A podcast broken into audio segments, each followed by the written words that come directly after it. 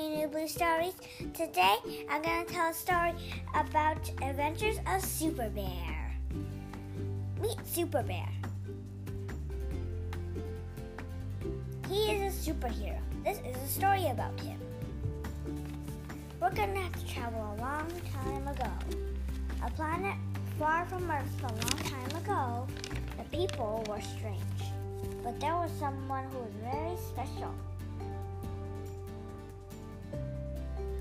They called him Grizzly.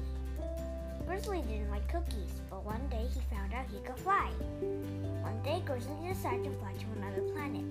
Then he arrived at Earth. Help! A peanut said. You're so small. Grizzly said.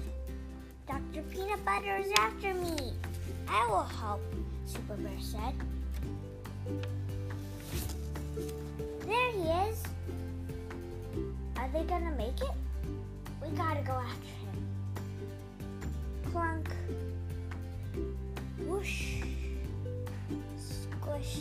Super Bear jumped onto this bad guy and he got dizzy.